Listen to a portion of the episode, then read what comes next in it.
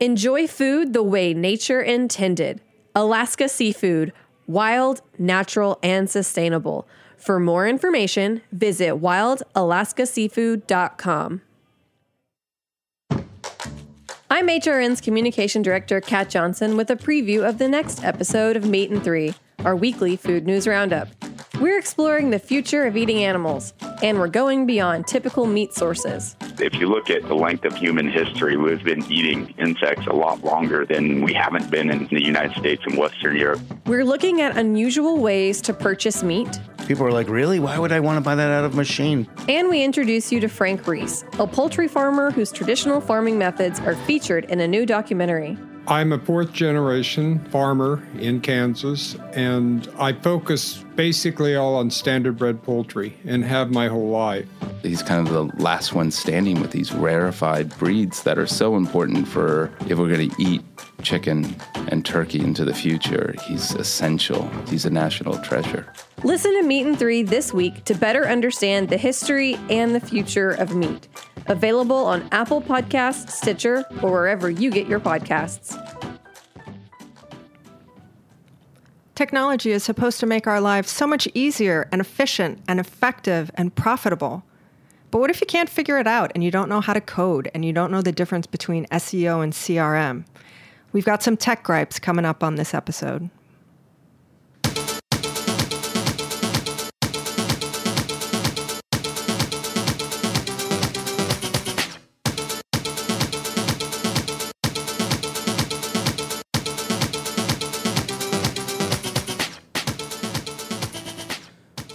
Hello, hello, Heritage Radio Network listeners tuning in from 165 countries around the world, about a million listens a month. Today, they are tuning in to Tech Bites, the weekly show where we talk to influencers and innovators in the food tech space. But before we get into that, I want to talk to those listeners from 165 countries around the world. Do you know that Heritage Radio is a 501c3 nonprofit? Do you know that I'm the host and producer of this show, and I do this as my passion project pro bono. As a matter of fact, all of the 335 show hosts that are live on the air every week, we all do our shows because we think food radio is important and we think it's important to have a place to talk about everything about food from policy to tech to delicious things to history and also have a place to archive it all. But Unfortunately, while the internet is an amazing place, it doesn't run for free. We are in the middle of our annual summer fund drive where we are looking for new members. Maybe that's you. You can become an HRN member for as little as $25 and get some cool swag. If you designate your donation to Tech Bites, I will give you a shout out on the air and social media and my undying love. If you are a business and you want to get in the game and get some social media and advertising on one of our amazing shows, that starts at a $500 level, which is a pretty good deal when you consider what you get being a part of this community. So that's my little uh, pre show promo to help keep the show on the air. Um, we are looking to raise $25,000 by July 31st. So hopefully you can help us get there and keep the lights on and the mics hot. Otherwise, I might be on permanent summer vacation. Now, to the show at hand Tech Gripes. The idea for this show has come up out of all of the conversations that I've had in the past with different entrepreneurs. Most people who start a food business do it because they have an amazing product. They make great pizza or granola or have an amazing ice cream recipe that friends and family say, oh my God, you should sell that. It'd be huge. So they start a business.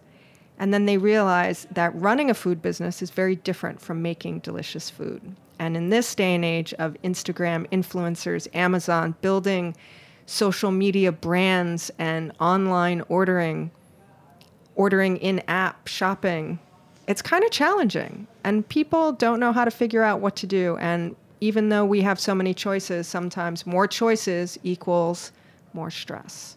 So, we are going to be doing a couple of roundtable shows starting today called Tech Gripes, where we talk to food entrepreneurs and startup folks and restaurant folks about what kind of challenges they are having navigating their business in the tech world. And then hopefully, once we identify what the big gripes are, we'll do some shows where we bring in some experts and try and solve some of those problems and maybe do some in real life events later in the fall. So, to help us complain in a potentially productive way, we have Nathaniel Kotanch, who is founder of a company called Zia Green Chili Company. Nathan, I want to thank you for coming on the show. Yeah, thank you, Jennifer. I'm uh, really excited to be here with you and Robin. Um, I love Heritage Radio, so it's Yeah. always a pleasure. And he gestured, which you can't see because we're on radio, to Robin Shapiro, who is the CEO and co founder of Seek. Um, thank you for coming on the show also. Thanks so much. Happy to be here. And everybody brought snacks, which we love. We have some beautiful uh, chili, uh, different jars of chilies, and we have some Seek protein bars, which are fantastic. I don't think that they actually go together. Um, maybe They could. separate. You never know. That's true. that could be the That's next true. show. That like some adventurous food show. Maybe we'll have to, or maybe we can have Vitor, our engineer, try them all. Oh, I will. But before we get into the tech gripes, um, we will go around the room like we always do and talk about apps, old favorites that maybe have been living on your home screen for the last 10 years, or maybe something new that you've just discovered. And I know that Robin came in ready to go with a great app. So, Robin, what's, what's your favorite app right now?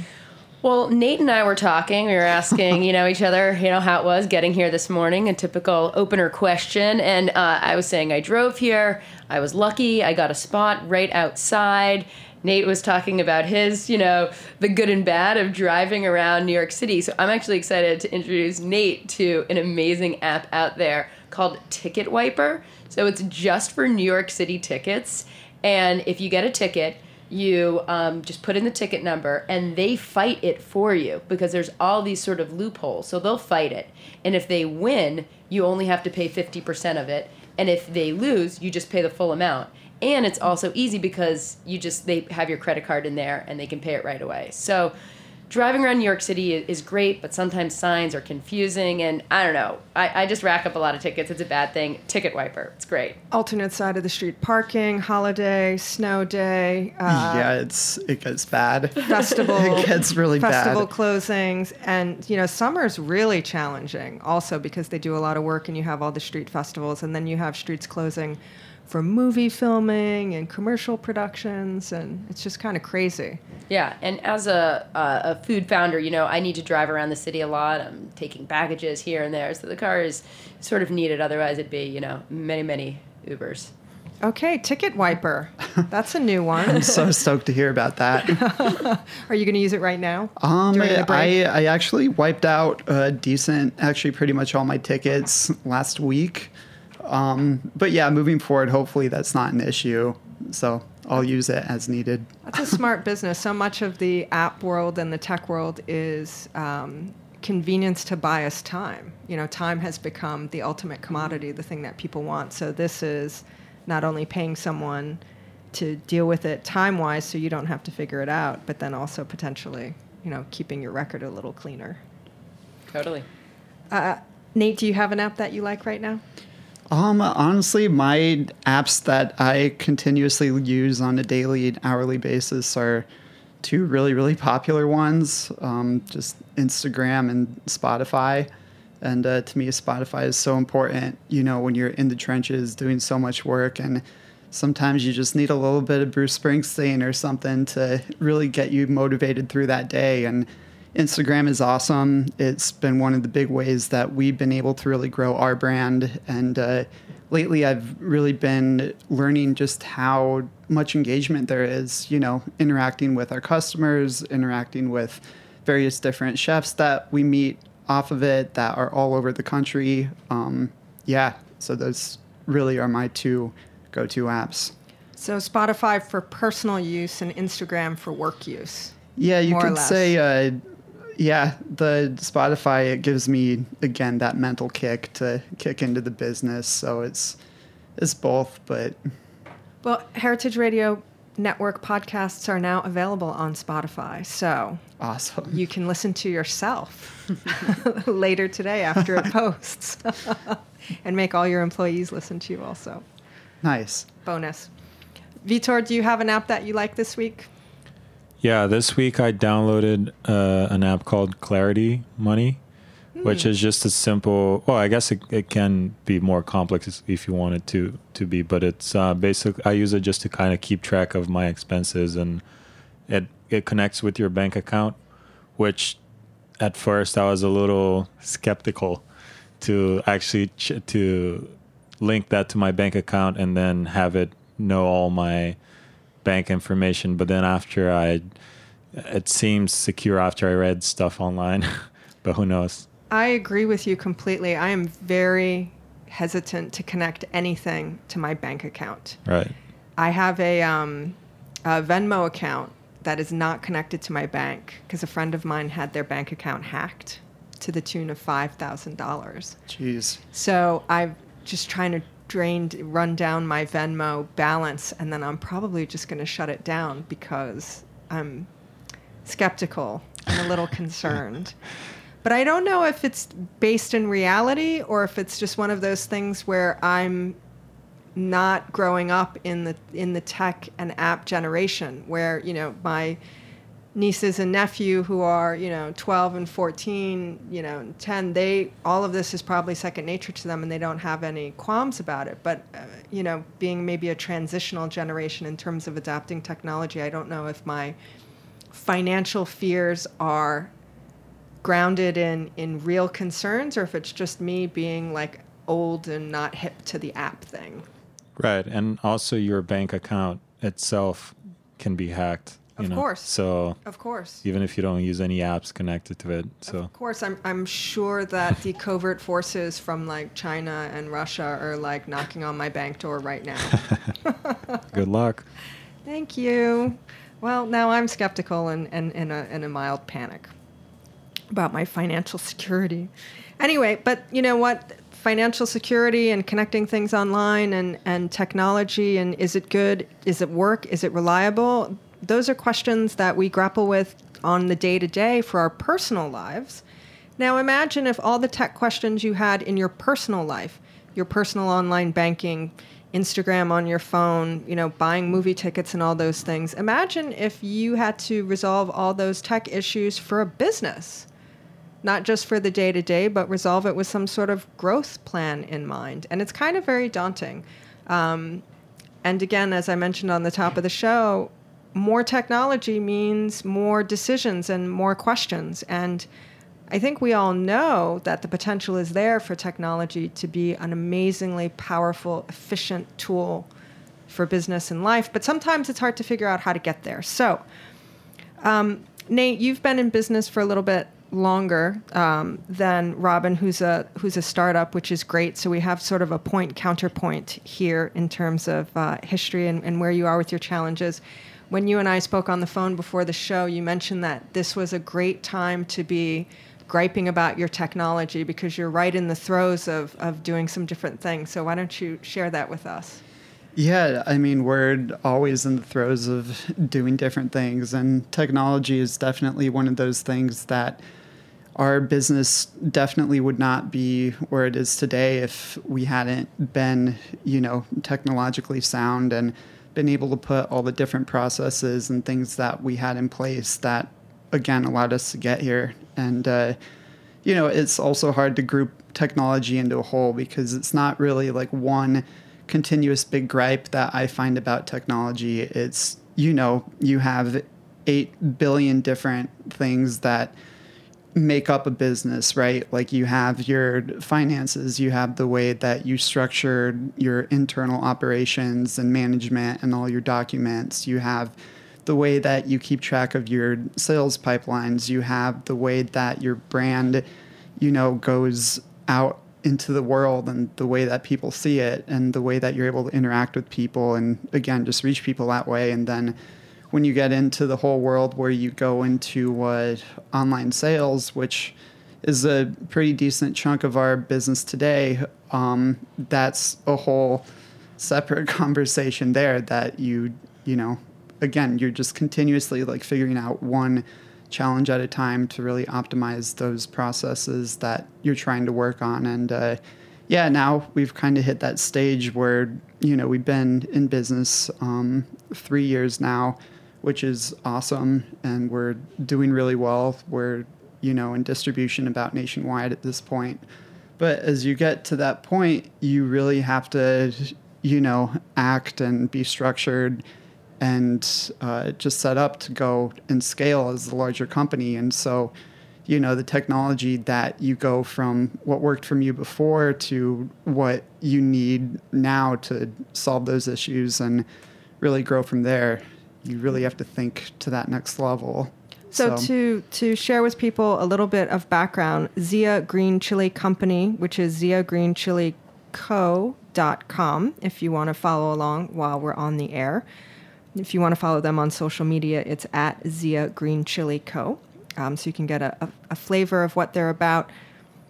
Hatch Valley in southern New Mexico is where Nate is from, and um, their product is quite simply the Hatch chilies in different in different preparations, and it's a very specific product. It's you know if you're a super foodie, it's very akin to you know the French regional products, where if in order to be you know Hatch chili or in order to be, it has to come specifically from this place and be a specific thing. So interestingly, and I think also adding a layer to your tech setup is that your business and product comes from Hatch Valley in New Mexico. The business HQ is in New York. Yeah. And then you have national distribution. So I guess my question to you, and also for the for the edification of Robin, who is just starting off her business. How long have you been in business, Robin? Uh, we actually had a soft launch in, in 2016, um, but really, you know, last year is when we sort of, you know, kicked it into full speed. And it was also last summer. I'm actually celebrating the year anniversary that I've been doing this uh, full time as well. I was, uh, Congrats. Yeah, sort of that's the a biggie. side That's hustle huge. And, That's and a then, biggie. That's and went all in. Thanks. So if you want to follow along on the air and take a look at um, Robin's company, it's Seek, S E E K hyphen food.com. You can find her on social media at Seek Food. And she is cricket based protein, food products, snack kind of things, is how I would categorize it. Yeah, we do uh, energy bites. That's what I brought you today, and then we do uh, granola as well. So, Nate, I would say, you know, with three years of runway, what kind of, you know, sales and tech platforms did you start off with? And are you using any of them today? Did you make a complete over time reconfiguration of everything? Is there anything foundational that you laid that was able to scale with you, or did you have to sort of leap from platform to platform as you were growing? That's um uh, yeah, that's a Is that a good really, question? No, it is. I'm just smiling because it brings me back through, you know, this whole story of like us venturing into the online world and you know, there's so many different components that go with it. But um so when we had finally come out with our product, which again is just pure roasted peeled and diced hatch chili from each year's harvest, because again it is only harvested one time a year in the fall. And um, you know, before that, you really the only way to get it is like I grew up. My mom had a dedicated chest freezer to just you know have your stash until the next year's harvest. So this allows it to be available um, year round in an authentic, you know, shelf stable format. But uh, so when we got that launched, um, I decided to go into the online sales world, and you know that that was tough because a it was changing over the website from you know a very basic HTML CSS website that I had originally coded myself to going into Shopify, and then you go into Shopify and you get all that set up, um, which you know there's there's just a learning curve with every little thing that you have to do, you know. So it was a huge hurdle to get that set up, and then once we had that set up, and once we had like all the shipping processes set up and everything, I did a test order of the first order. We had some friends and family order, and it was working. And you get so excited that you can go back out to everybody and say, "Hey, we're available online. You know, this is awesome. Go and order." And then you kind of go along with that for a little bit, and you know, it's great. And then, uh, at the point where maybe about a year after that, we got written up in the New York Times, and uh, that was just insane. We got inundated with like hundreds of hundreds of orders, and Too many. yeah, definitely too many. But it got to the point where you know that online system of, and during a lot of that early period, like I was still you know packing them myself or with some friends or like part-time employees that we have, and we were doing everything by hand, like packing the boxes. Uh, labeling them, bringing them to USPS or FedEx, or having them come and pick it up, which that was another humongous frustration uh, with everything. But yeah, so we got inundated with all these orders.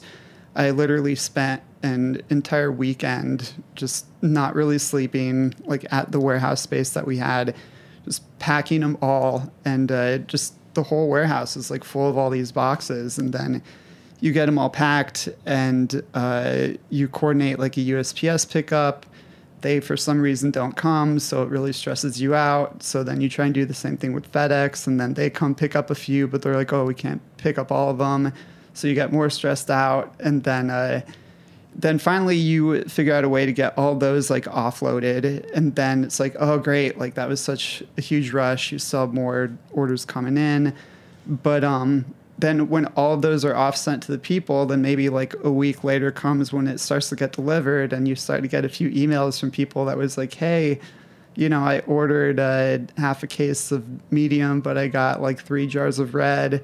And then it was like, "Oh shoot!" Like you know, my human error Right. mixed up those orders. So, So then you feel really bad. You were doing okay on the tech side while you were building, while Yeah. you were growing, because you knew how to code. You know how to code, which is a huge advantage, which most entrepreneurs, food people, do not know how to code. So you're already, you already have some extra insight that people don't have. It sounds like this the the technology that you had in place worked fine until you started to scale and then your Yeah. delivery wasn't connecting to your ordering and then also just you weren't able to have just the the human power to get it done Yeah, exactly. You hit the nail right on the head there. That um, it was doing fine, but you know, as you scale, like you alluded to earlier, something that you have in place, whether it's a system or a technology, isn't always going to scale with you that way. So it got to that point where we were just getting way too many orders. We were, you know, just starting to get into distribution, having interest in like opening up distribution in other parts of the country still dealing with all the other things that you have to deal with. And then you know it just kind of hit me like i really we can't be using that much of our own physical time to be you know in this fulfillment space. So was it something we- that you could just solve by hiring more people was it a Um, tech platform issue? Was it a t- was it a having all the different systems talk to each other issue, or was it simply you needed physically more people to be it was to be executing uh, what this what the platforms were generating for you? yeah it was kind of all of the above right because it Did you have HR software in place? uh, no, not necessarily, but um, yeah, it was kind of all of the above because you know we could have hired more people and everything, but again, just the way that our uh, technology was, it wasn't like as automated to the point. Like you still have to go in manually and like confirm orders and like print out labels. Like you still have to physically deal with like you know, dealing with USPS and FedEx, and I really do still have nightmares about those days uh, where I had to deal with them. But yeah, so it got to the point where it was like, all right, you know, let's just sh- move all of our online fulfillment over to Amazon. And now that's what we do, and it works perfectly. You know, it, it not only allows them to reach more people and ultimately get it to consumers at lower prices with quicker shipping times and everything. But, you know, on our end, it saved a ton of my time. It, it saved us a ton of costs because now we don't need to have a big like warehouse out here to house a bunch of inventory. Um, it can be done at like all the Amazon fulfillment centers around the country, and uh, we're we've been able to get Amazon's choice for hatch chili right now, which is awesome, and that resulted in such a huge increase in sales. So that was uh, that was really, I think, like one of our big technological wins that had such a huge impact on every part of the business from sales to time, efficiency, everything. So your solution was one giant turnkey solution to basically just offload a huge chunk of what you needed to do and have it be Yeah. a third party, and that third party happens to be Amazon, which is now going to take you potentially into global sales. Yeah, we um you know, we're thinking about that. We've had some opportunities to come and there's more details to be shared about that soon, hopefully. But um yeah, it, it really was kind of a giant turnkey and you know, our website is still through Shopify and uh getting to know that back end has been really, really good because now, for example, with Amazon, you know, before, I mean, you're always sending out like samples to different chefs or different buyers that you're interacting with. Or, you know, if I want to send my mom or aunt a Christmas present or holiday present with some chili, you know, we have to do it ourselves. But ever since we started going through Amazon, like we could integrate the back end of Shopify through Amazon to where now, like, to send out a sample or a gift, all we have to do is like go into, you know, the site, like queue up the order, and then it just sends the way. And again, like that saves time, that saves effort. It's uh, just really, it's increased our efficiency a lot. Well, that's a great solution. And we are going to take a quick break right now to find out who the sponsor is of this episode. Stay with us. We'll be back in a bit.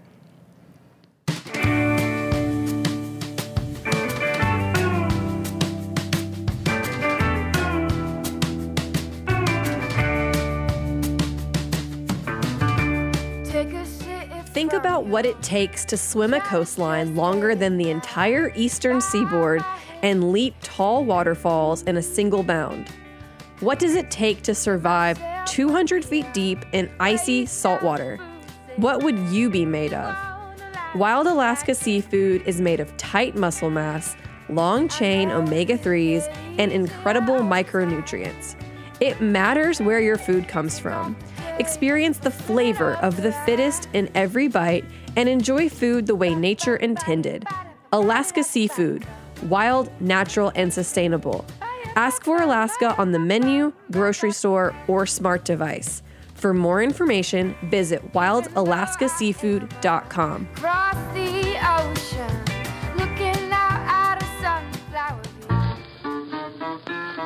I'm Souther Teague of Amor y Amargo and a co-host of the Speakeasy right here on Heritage Radio Network. You know, my favorite thing to do every week is to come here and be on the show. I have lots of jobs. I'm a very busy person, um, and I do this because I love it. I get to sit down and talk to all my heroes for about an hour every week. It's incredible, and I hope that you enjoy it, making a great effort to share with you. And we'd like you to share back with us. It's our summer fundraiser, and we'd love for you to donate uh, at heritageradionetwork.org forward slash donate. You can click on the beating heart, and you can even choose shows that you'd like to donate to specifically. And you can also choose a recurring monthly uh, gift. Uh, and for all that, we'd be greatly appreciative. Thank you so much.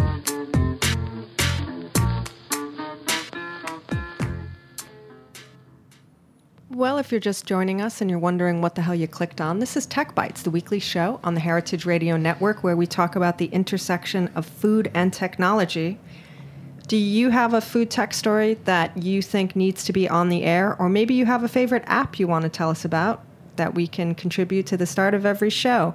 Get in touch with us. We are very interactive. You can find us on social media at TechBitesHRN on Instagram, Twitter, and Facebook, or you can send us an email, techbites at heritageradionetwork.org. We would love to hear from you.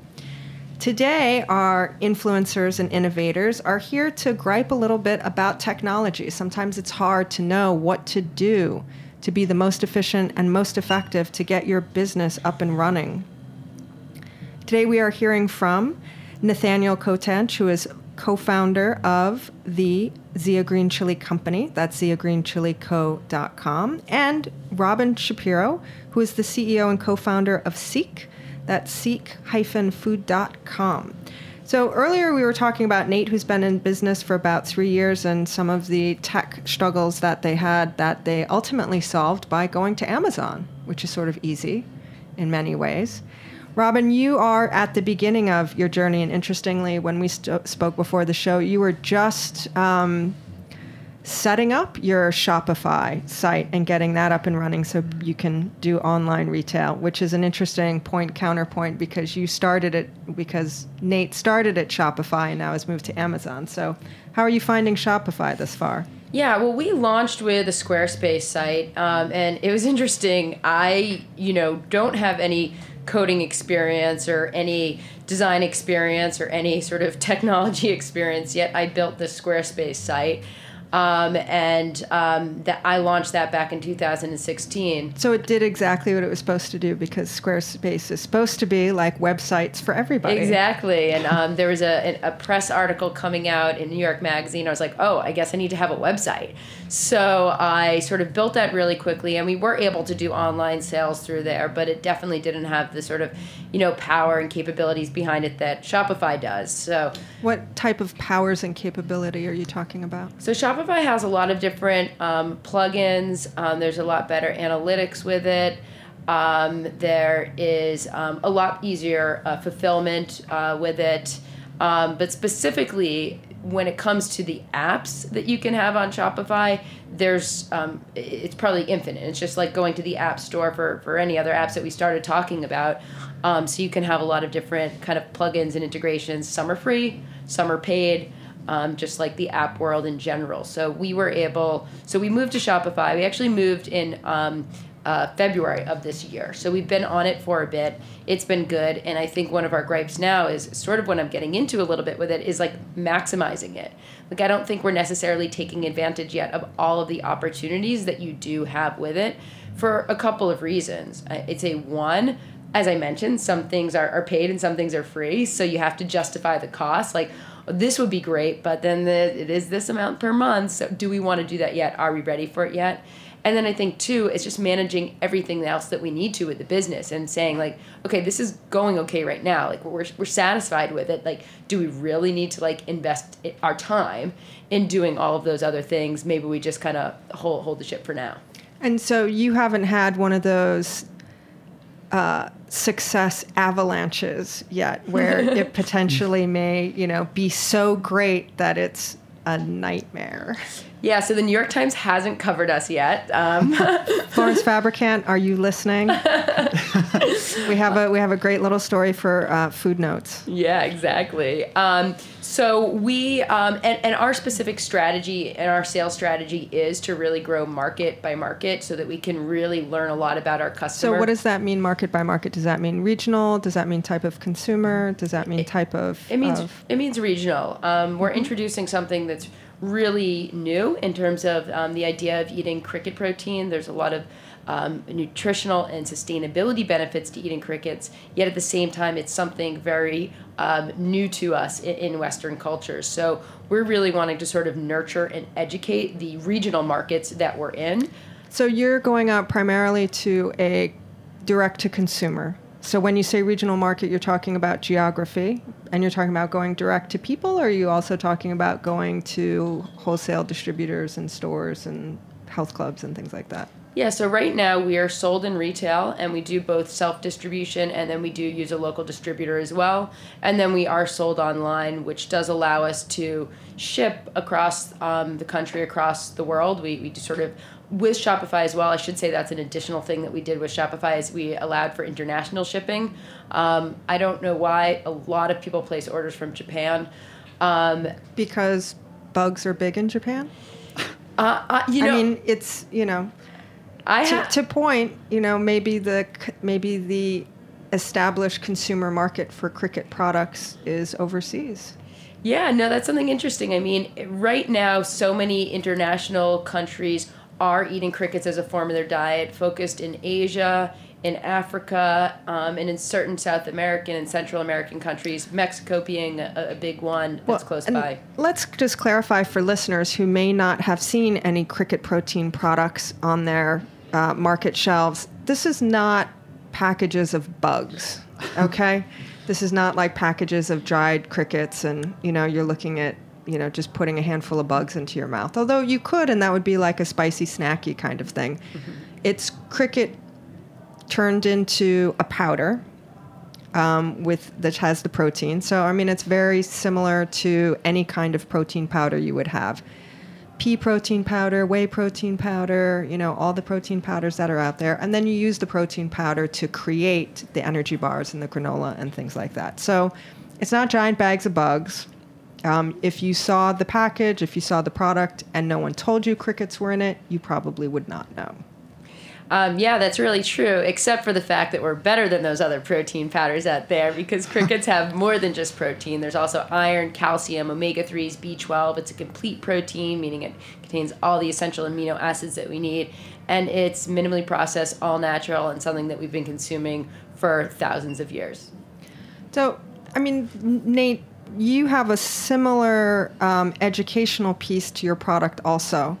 Um, you know, Robin, it's a completely different category of eating crickets as as an alternate protein within sort of the alternate protein world, which I think is a conversation that we're starting to have, but it's still not 100% general public. It's still probably a little more um, niche groups that are really interested in pursuing alternate nutrition for a variety of reasons. But people don't necessarily know about Hatch chilies because it is so hyper specific unless they've been by your mom's and had a chance to, you know, get some of her freezer stash. Yeah. But people do know chilies and they do know sort of chilies in a bottle and we have sort of that culture. How much did you need to rely on technology to educate people as to what your product was before they even considered buying it? Um, a lot. And you know, Robin, it sounds like you, and uh, I don't know if you would agree with how it is for you, but you know, the education and unfamiliarity with some people to you know what your product is is both a one of like the biggest opportunities and also uh, one of the biggest challenges too because you know where i grew up with this um, i was born in colorado but my mom one of 17 children from new mexico Wow. yeah Can we just say wow for your grandma? yeah she was amazing A but formidable woman. yeah sounds and, like. you know same two parents no twins in the family it was uh, Wow. very crazy but you know because of that my mom i grew up in a household that had very you know new mexican traditions a bunch of artwork all over the house. And uh, i was also basically weaned on these chilies like out of the bottle you know? And uh, it's something that to that region it's such a huge part of you know the history the economy the culture the food the art um, and it's just something that you know it's not even just all part of that but it's a part of who you are like around that harvest time when you smell it it evokes all memories of family and just all the landscape and where you're from it and then you move outside and it's just not that available. So when we came to new york in a totally different market well i'd moved to the east coast in the middle of high school and uh, that's where we first realized that we were naive and didn't we didn't even know that these chilies weren't really available outside of that region until You we- left that region. yeah, and then that hit us really hard. My mom had to go wheel and deal with the local Harris Teeter down there to bring in her own stash of chilies that she could roast herself, like on the oven broiler all weekend. And then I had ultimately found my way up to New York, and uh, even in New York City, a place that has everything. Theoretically, it's supposed to have everything. yeah, it didn't have these chilies. So I, uh, long story short, like always wanted to bring it outside of you know that region ever since we learned that it wasn't available. And yeah technology was a huge part. Um, you know social media getting out there just being able to communicate with a bunch of different people. And ultimately what set us off was that we uh, had like got written up in Gothamist out here when we had first started up, and that unearthed just an a whole community of other displaced people from New Mexico or the Southwest that, just like me, had grown up around these chilies, and uh, you move outside of it and you lose a piece of home and a piece of how you grew up.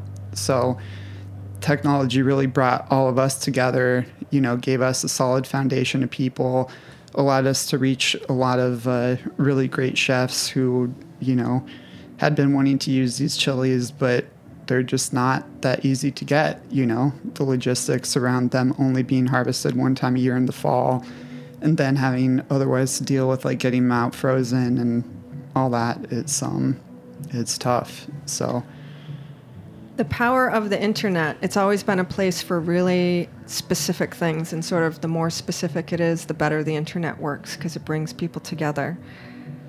Robin, what's on your tech to do list right now? Do you have, uh, what, what are your current projects, things you're trying to solve, thing you're not happy with that you want to figure out? Yeah, well, we actually are gearing up for a really big launch. Um, it's coming on July 9th, so that's uh, in just about two weeks. We're doing a big Kickstarter campaign, um, and, and Kickstarter just has a lot of elements to it. Um, so uh, on my list is really figuring out how we can sort of um, bring all of the excitement of this launch across all of the sort of different online channels that exist. So some of the ones that Nate touched on, and, and even more. So um, we're going to be creating a great video. We're going to be doing, um, you know, a big social media campaign. We're going to be wanting to reach our people through our our, our um, community through email and build our community at the same time. Um, and of course, there's uh, press as well. And then, of course, there's the Kickstarter um, platform, eh, which there's a way to sort of do that right. Um, and then there's a way to, to not maximize it. And I'd say specifically on email, um, that's one of the things that converts really well for Kickstarter campaigns. So I'm thinking, you know, how how are we going to be doing better um, than we already are? Do you have an email program that you use right now? We're using MailChimp right now. Um, I would like our open rates and our click through rates to be higher. So there's a way to test, you know, test different. Um, test different versions and do some A/B testing to understand what's going to work best. So, how are we we doing that? As well as another thing that converts really well on, on Kickstarter is Facebook ads. So, how are we you know setting up for that those ad campaigns? So, I think How do you feel about Facebook ads today, in in light of sort of all the different uh, storylines about Facebook information, ads, engagement, validity? Yeah, I mean, I think that um, you know, I know the ads that I'm targeted with um, a, a lot of the times are are, are really relevant um, to to things going on in my life or things that I specifically want to be fed ads on. Um, so I'll sort of click around on that and um, so that I can kind of learn from their advertising strategies.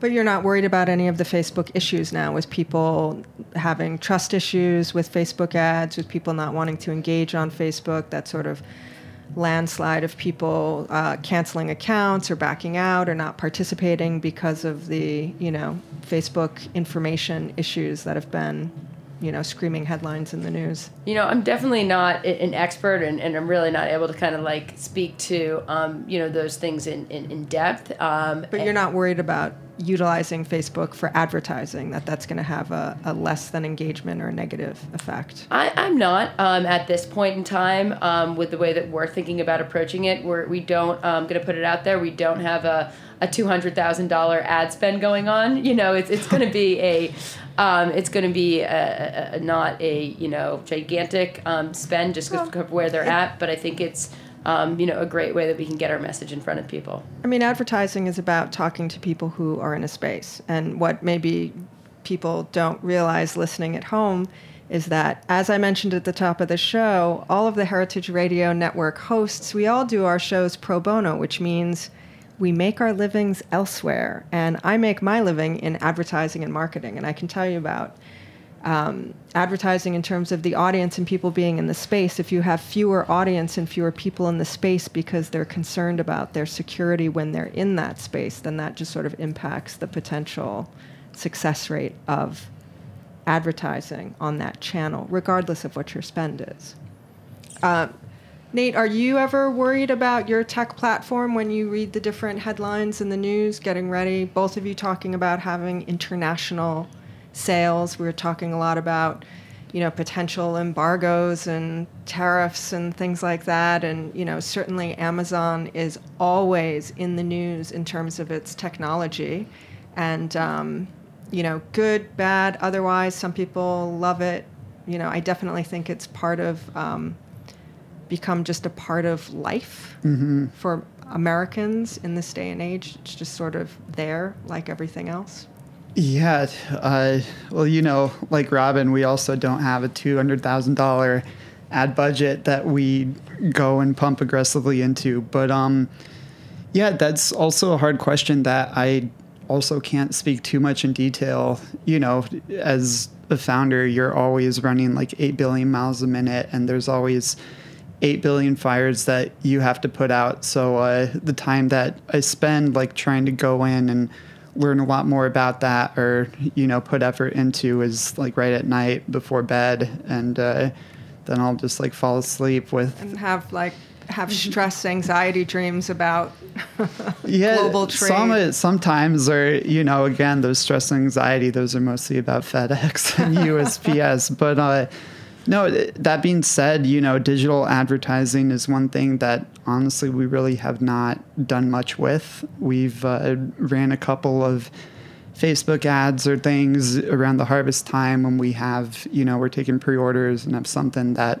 we want to promote, and that's worked really well and that's something that uh, you know honestly we're starting to think a little bit more about because again we're in distribution nationwide at this point so that's one of the big challenges is how do you reach a lot of markets that you have that are active all over the nation when you're based in one place here in new york and uh, you know especially too just reaching different lifestyles we have a couple really huge announcements coming up soon, um, you know, regarding like Whole Foods and rolling into the Rocky Mountain region uh, very soon, which is awesome. But when we do that, that's, you know, a whole lifestyle of people and a whole other geographic region that you want to keep engaged while you're not physically there. So I think there's a lot of opportunity there. And um, I do think like Facebook ads and all, all of those things have like really amazing tools if you understand it to how to reach people of certain demographics and spending levels and uh, different, you know, just lifestyle habits. But like with any technology, it's the learning curve and uh, the learning curve and the time required to learn it versus having the budget to pay somebody who's an expert to go do it. It's uh, it's tough. Do you have someone in charge of your technology right now? Do you have a CTO or someone like that on your staff? It's basically me.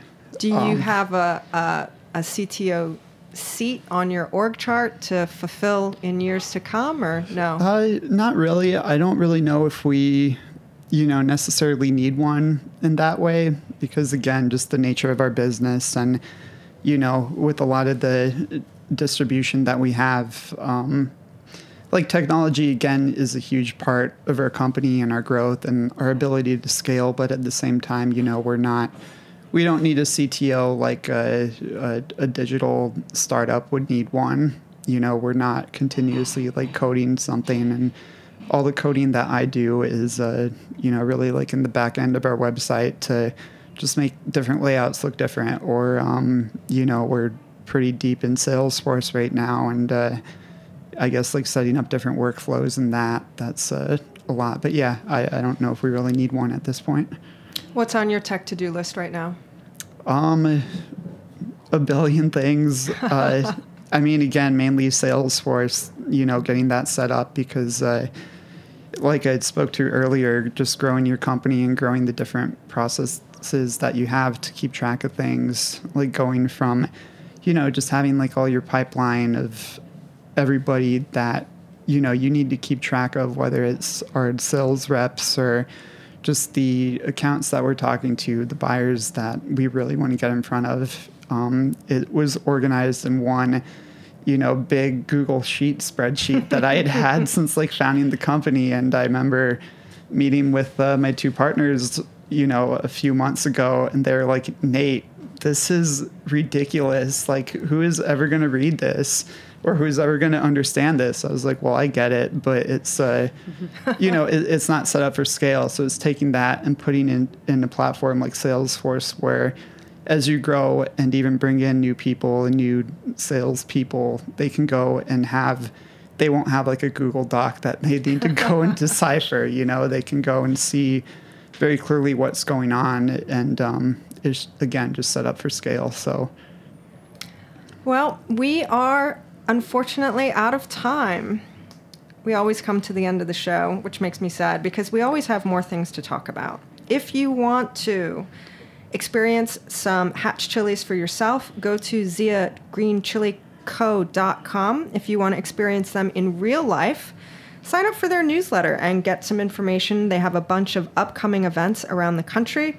They have the Hatch Chili Roast on August 11th, Pig Beach on September 8th, and the second annual Lewis Chili Roast in Charleston, South Carolina on September 29th, which sounds great because Charleston is an amazing Oh my gosh, town. love Charleston. So If you want to check out the cricket protein foods, seek-food.com, social media at Seek Food. They are launching a Kickstarter on July 9th uh, with some new products. So check back on July 9th to find out what that big reveal is. If you want to find out more about us, we are on heritageradionetwork.org, show page for Tech Bites. Tech Bites is engineered by Victor Hirsch. Our theme song is Nomad a CPU track by DJ Uptown Nico. I'm Jennifer Leuzzi, the show host and producer. We broadcast live every Thursday at 11 a.m. Eastern Standard Time. If you missed the live broadcast, you can find us on Spotify, iTunes, Stitcher Radio, and just about every other podcasting platform. If you like the show, come back and see us next week. If you love the show, subscribe, download, and leave us a five star review. If you can't live without us, become an HRN member. Help us keep the lights on and the mics hot. I'm Jennifer Leuzzi. Thanks for listening.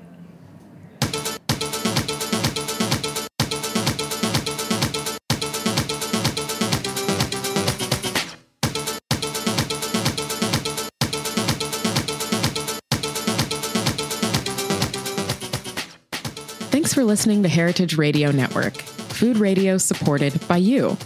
For our freshest content and to hear about exclusive events, subscribe to our newsletter.